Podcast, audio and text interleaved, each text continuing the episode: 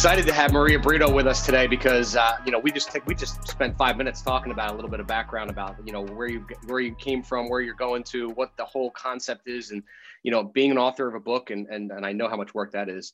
Um, tell us a little bit about like your background, Maria. Tell us about how what got you into this world because I think this is going to be one of my more fun interviews of the month.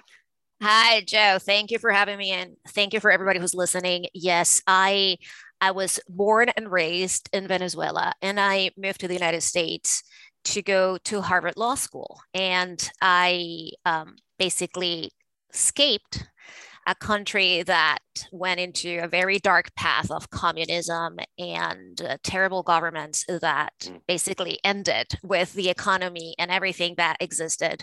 Mm. And so the reason why I went to law school is because my parents had this idea that I had to follow a very dependable path and I had to find some sort of career that would guarantee that I was going to be financially sound for the rest of my life, even though there's no such thing, right? I mean, there's no guarantee of anything.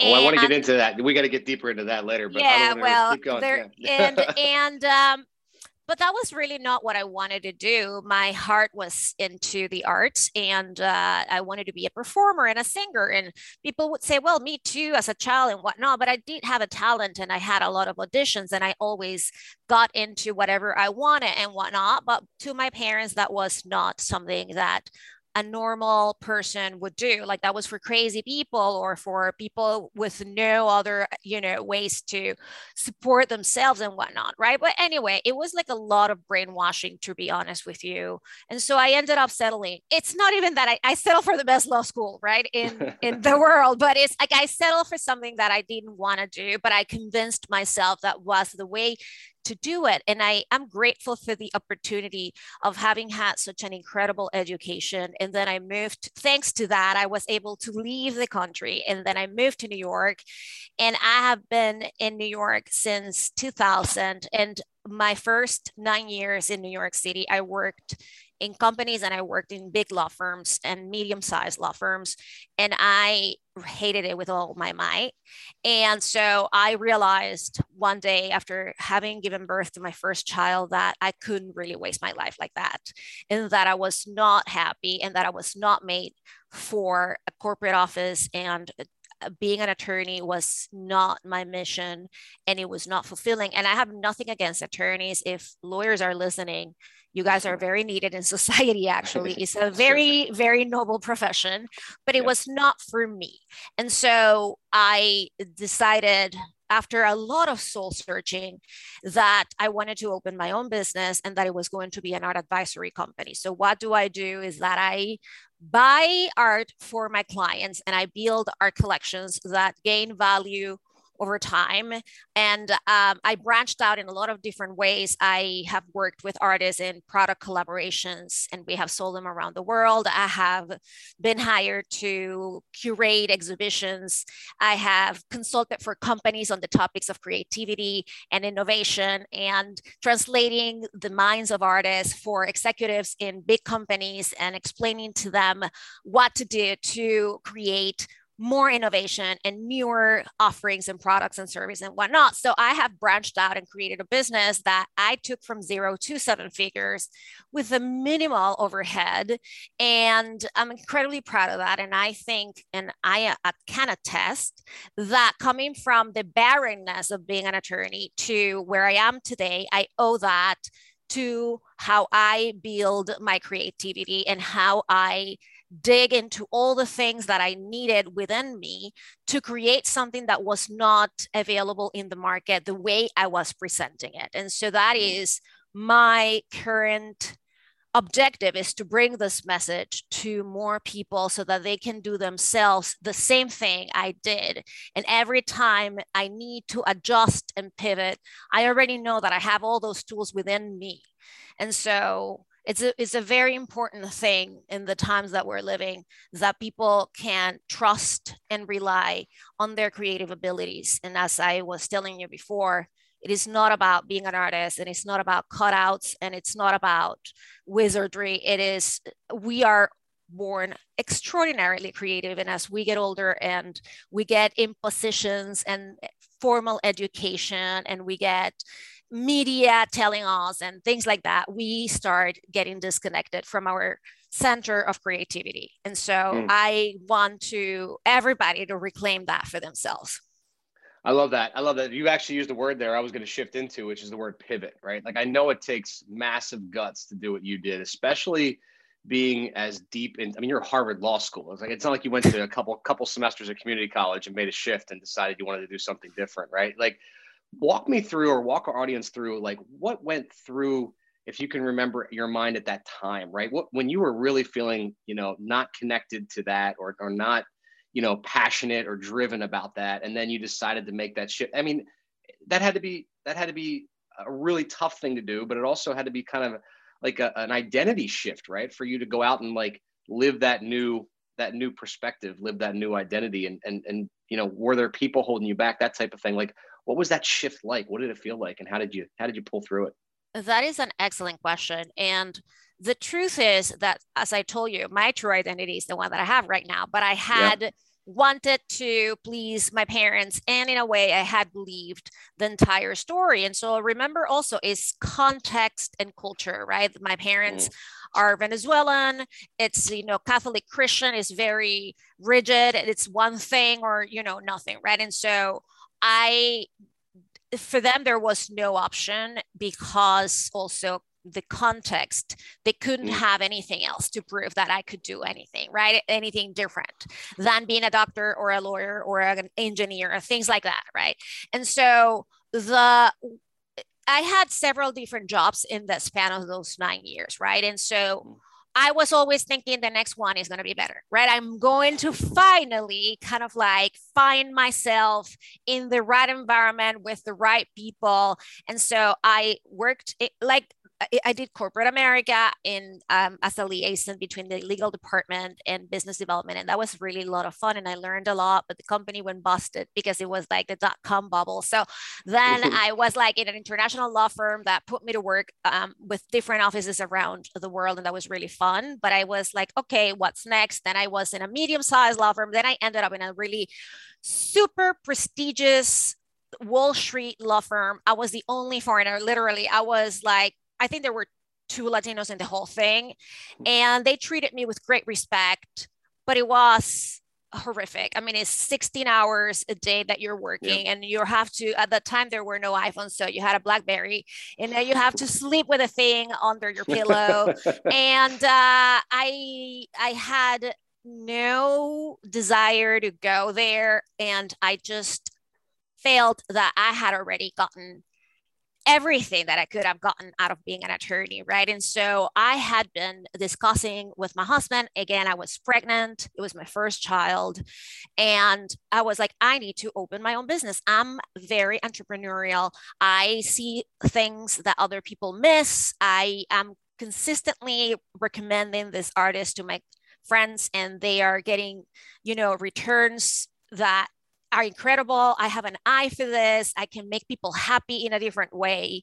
And so mm. that that was months and months, right? I mean, it's not that I woke up one day like and say bye, right? It, yeah. It's just it, this was bubbling inside of me, and the truth is, I was miserable, man. I. Mm. If you could have told me, listen, you're going to get like maybe a job at a fashion firm or whatever, and you're going to start at the lowest level, I potentially could have taken it because I was so done with everything, right? Mm. And so, um, of course, it this takes enormous trade-offs, right? I was making a lot of money is I'm, te- uh, is a, I'm telling you, is one of the most prestigious and important Wall mm. Street law firms. And I had a 401k and I had an insurance. And I, every night a car would drive me home because you have that perk after 8 p.m. And so every day you would leave after 8 p.m. because that's the level of a lawyer.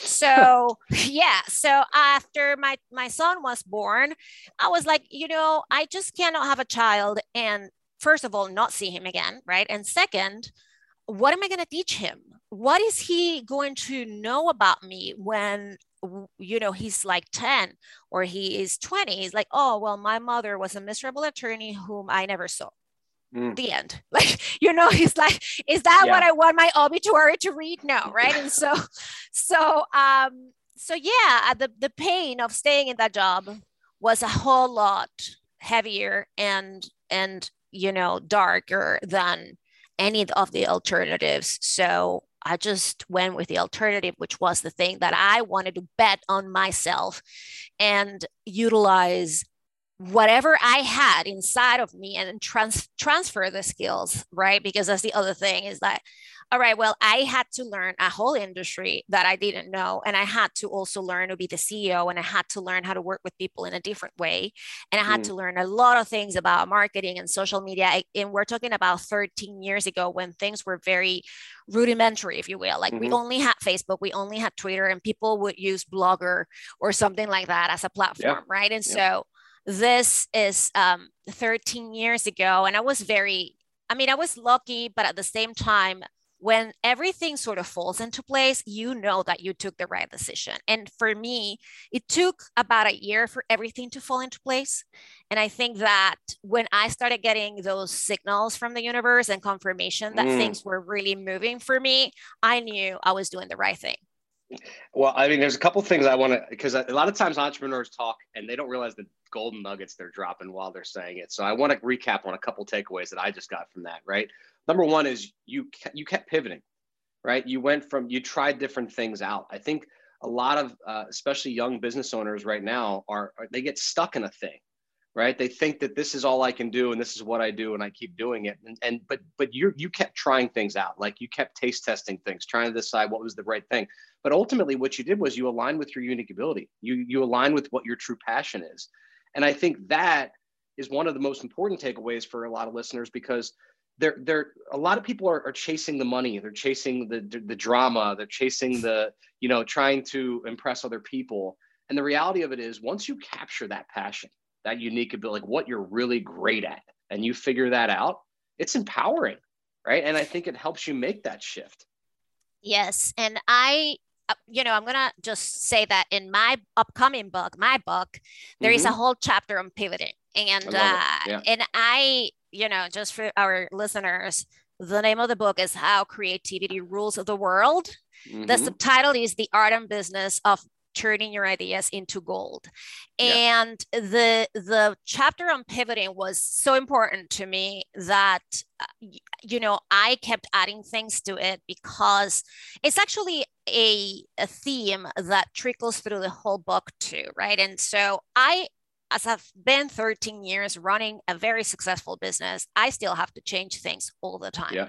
Yeah. And the the reason is because we change, circumstances change. We have never faced so many changes in the history of humanity as we mm. are today. And it's political, it's societal, it is technological. So we have to confront all these changes daily. And because of that, we also have to make those changes right? And so we have to adjust and we have to be very present. And and that's part of being creative is being present.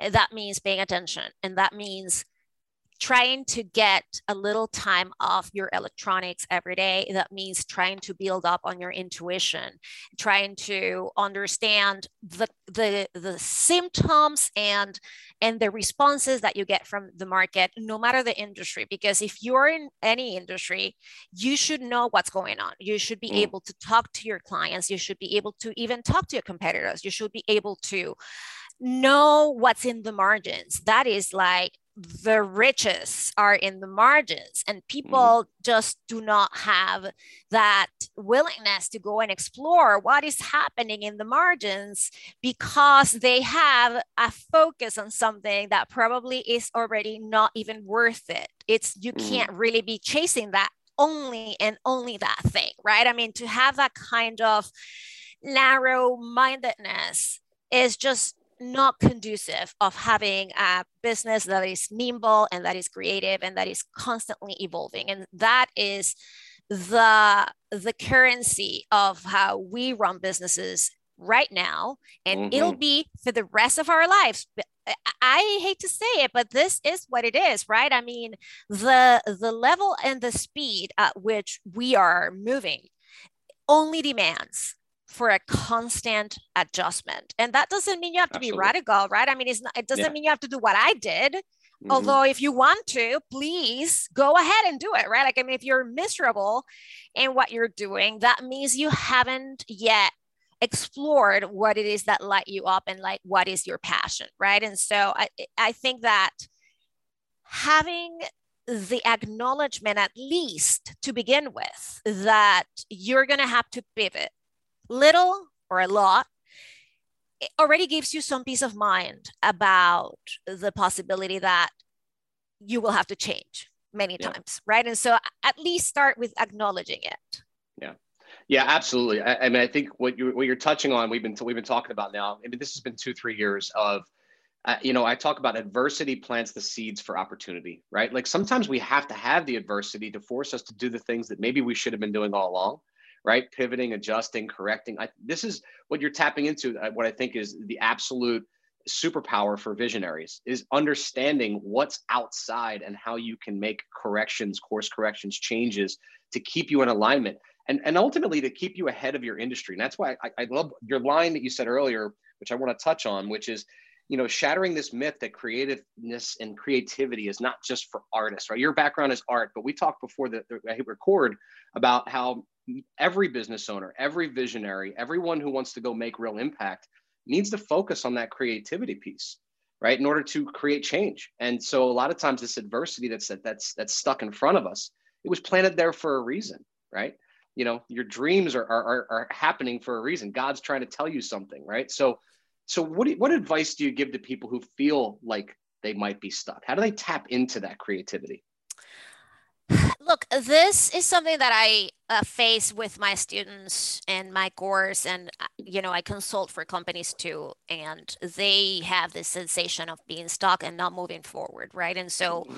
one of the things that I recommend people the most is uh, two things. One is to spend really some time in silence right? And and that is because as i said before we are drowned with a stimulation and information and we're not allowing the answers to come from within. I think that people the, the we all have answers for the problems that we face and but we don't like to listen to them. And so developing your intuition is one of the most crucial parts of business. And people may think well you're woo right now. I'm not. Uh, intuition has been a part of you know the repertoire of people ranging from steve jobs to leonardo da vinci okay? And so the it's something that tells us what is our next move and if the more you develop your intuition the easier it is to listen to those this you know that that decision making process. And the, when you do not listen to your intuition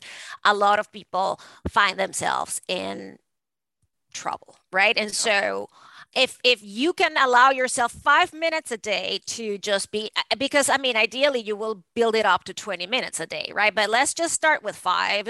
And i also recommend people to jot their ideas with a pen and a pen, a pen and a paper because there is a process that activates the reticular activation system in the brain, which actually helps people focus more and mm. absorb more ideas. So, eh, eh, you know, that's those that's that's on the practical level, right? And so when people are feeling stuck and they do not know what to do next, I also recommend taking inspired action. And what does that mean? It means like, what is it that you feel that you need to do, right? I mean, let's say we're in the business of real estate and whatnot, and you are trying to differentiate yourself from your competitors, or you're trying to market yourself in a different way, or you're trying to get a deal done that it's not happening, or you just want to do something else, right? Differently.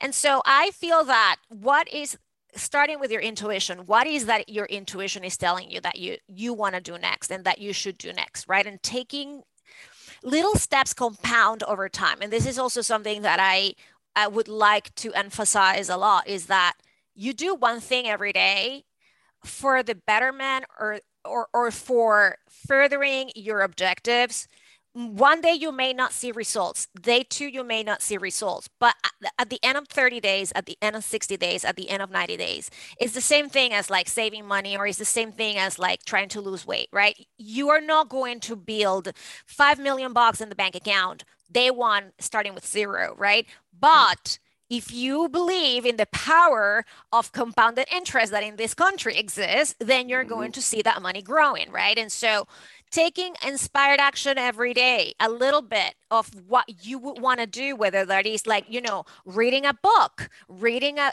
taking a course, or you know, watching something that is actually enlightening and not just garbage, right? And so I think that those actions help everyday people get smarter, better, faster. And at the end of that cumulative process, they can see differences in their lives. But a lot of people are not willing to take a lot of action, especially not a lot of action in their ideas because they feel, nah, it's been done, or why am I going to waste my time doing this? Mm. And, you know, the, mm. the truth is, you don't know, right? I mean, yeah. nothing happens if you don't act. So, whether it is going to be immediately successful or not, we don't have the answer to those things. It's okay to try a few things and to take calculated risks. And uh, I think that we right now are in a juncture, a place of actually you want to take those calculated risks because there will be a whole different society once this pandemic is over or settled in a place where we can live with the virus like the mm-hmm. flu in a normal way and people are not getting in the hospital and we are not panicking and frantically running around, right? And so yep. Yep. that is going to be a place of incredible opportunity in real estate, for example, uh, there is pent up demand too. There has been a lot of wealth that has been created in tech. And so this money has to circulate. Things are mm. going to happen people will mm. have different needs. There will be a whole other world of different needs that have been created. For example, online education is one of those mm-hmm. new things, right? I mean, and how we live and how we protect ourselves, architecture is going to change. Things are going to change. And yep. so, this is the time to start putting those ideas down in paper and evaluating them and seeing how creative you can be to be the odds of a market that is saturated because it's not it's not one market. Every market has everything and that's the truth uh, creativity is about coming up with ideas of value that are relevant for that particular market, right? That are novel, that are interesting. And everything has been done. That's the truth. Is how do you improve? How do you build up in what has already been done that you are going to make different? Because Joe, you have a whole unique way of seeing the world and your experiences and the way you grew up and the things that you read and the people you have worked with, the people you've coached, everything forms who you are. And no other human being out of the 7 billion who populate this world yep. has the same exact blueprint and viewpoint that you do. But people um, think my ideas are not sufficiently original or because they are not confident in their creative abilities and i want to change that. And that's why i wrote this book and that's why i illustrate that if i was able to do it and uh, my students are able to do it with remarkable results then anybody can do it. And so i wanted this idea to be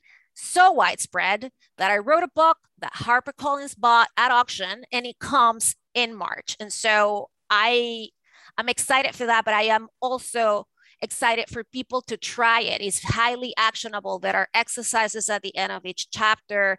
There's a lot of history. There is a lot of neuroscience. I quote a lot of uh, psychologists and researchers who have this you know the the the way for them is to measure everything through data and so if we already have so much that proves that anybody can be creative and that anybody can come up with great ideas and that anybody can execute them and that you don't have to have a special god-given talent and it's not about being artistic but it's about being relevant and for the moment and this is what we need I love it. I mean, there's so many good takeaways. It's like this this entire episode has been packed, and I can't believe we've been talking for half an hour already. I mean, you know, the the, the couple things that going back to what you just said is, you know, I, I feel like we have the same coaches too, by the way, because you say a lot of the same things that I coach on. But you know, we talk all the time about taking intelligent and inspired action. right? And I think a lot of that has to do with taking the decisions that are in your head and bringing them down to your heart and your gut, right? Because you know I say this all the time. You don't, you never regret a decision that goes wrong that you made with your heart or your gut. You defend that decision, right? But if we overanalyze and we think too much and too hard on something, and then we make a decision based on that, something goes wrong then you go and second guess the analysis right maybe i didn't maybe i didn't you know tweak the numbers maybe i didn't look at the due diligence properly maybe i didn't analyze something and you always kind of regret the stuff that you made with your head. But when you make a heart or a gut decision, um, I think that's the, that's kind of again a superpower of these visionaries and a lot of the creativity you're talking about because we know the answer, right? But but a lot of times we're just second guessing ourselves and the answer we already know. So um, so many powerful things there with the you know with the journaling, reticular brain focus, that whole thing. Um, just so many good things. But we have been here half an hour. How creativity rules the world. How do people get a hold of it? How do people reach you? Is it pre? It sounds like it's pre-launch, right? Not it's not out. Yes, um, okay. it's not out until March, and so it's everywhere. It's an every retailer and every Amazon and Books a Million and Barnes and Noble and you know, come to my website at uh, mariabrito.com. Uh, that's B R I T as in Tom O.com slash book. Um, awesome. I'm always giving bonuses and I would love to hear from you guys. And I'm just very invested in changing the way people feel and and understand the word creativity and i really want to invite you guys to buy this book pre-order it use it and have fun with it and let your imagination dictate many of your next steps. And it's important also to use logic like you said but that is just to keep you grounded in reality. However your intuition always knows best yeah. and it knows first. And so it's uh, uh, it's the fine art of balancing both and i i think that a lot of very very smart people who are listening to this understand that decision making process requires that gut feeling first and heart. Mm-hmm. I, you know and i think anybody listening can just tell from from the from the, the, pure passion of where you're coming from when you explain this. I mean again a lot of really good really good takeaways and golden nuggets today. I hope some people re-listen to this thing but definitely i'm excited. Go get the book guys go to mariabrito.com. We'll have the, uh, the, everything links in the show notes. Anywhere you're listening to this, you'll be able to click directly. Go check it out. Go check out our website. Connect with Maria. And Maria, congratulations on the new book release. Excited to have you on today. Thank you, Joe. It's a pleasure, and I am looking forward to coming back. Listen, I already invited myself for the future. I, I love it. I think we'll do it again. Honestly, I mean that, that was the quick, one of the quickest half hours of interview we've had in a long time. I think again, great takeaways, and, and I'd love to do this again. So we'll try to get you on a future episode as well. Thank you, and thank you everybody for listening. Absolutely.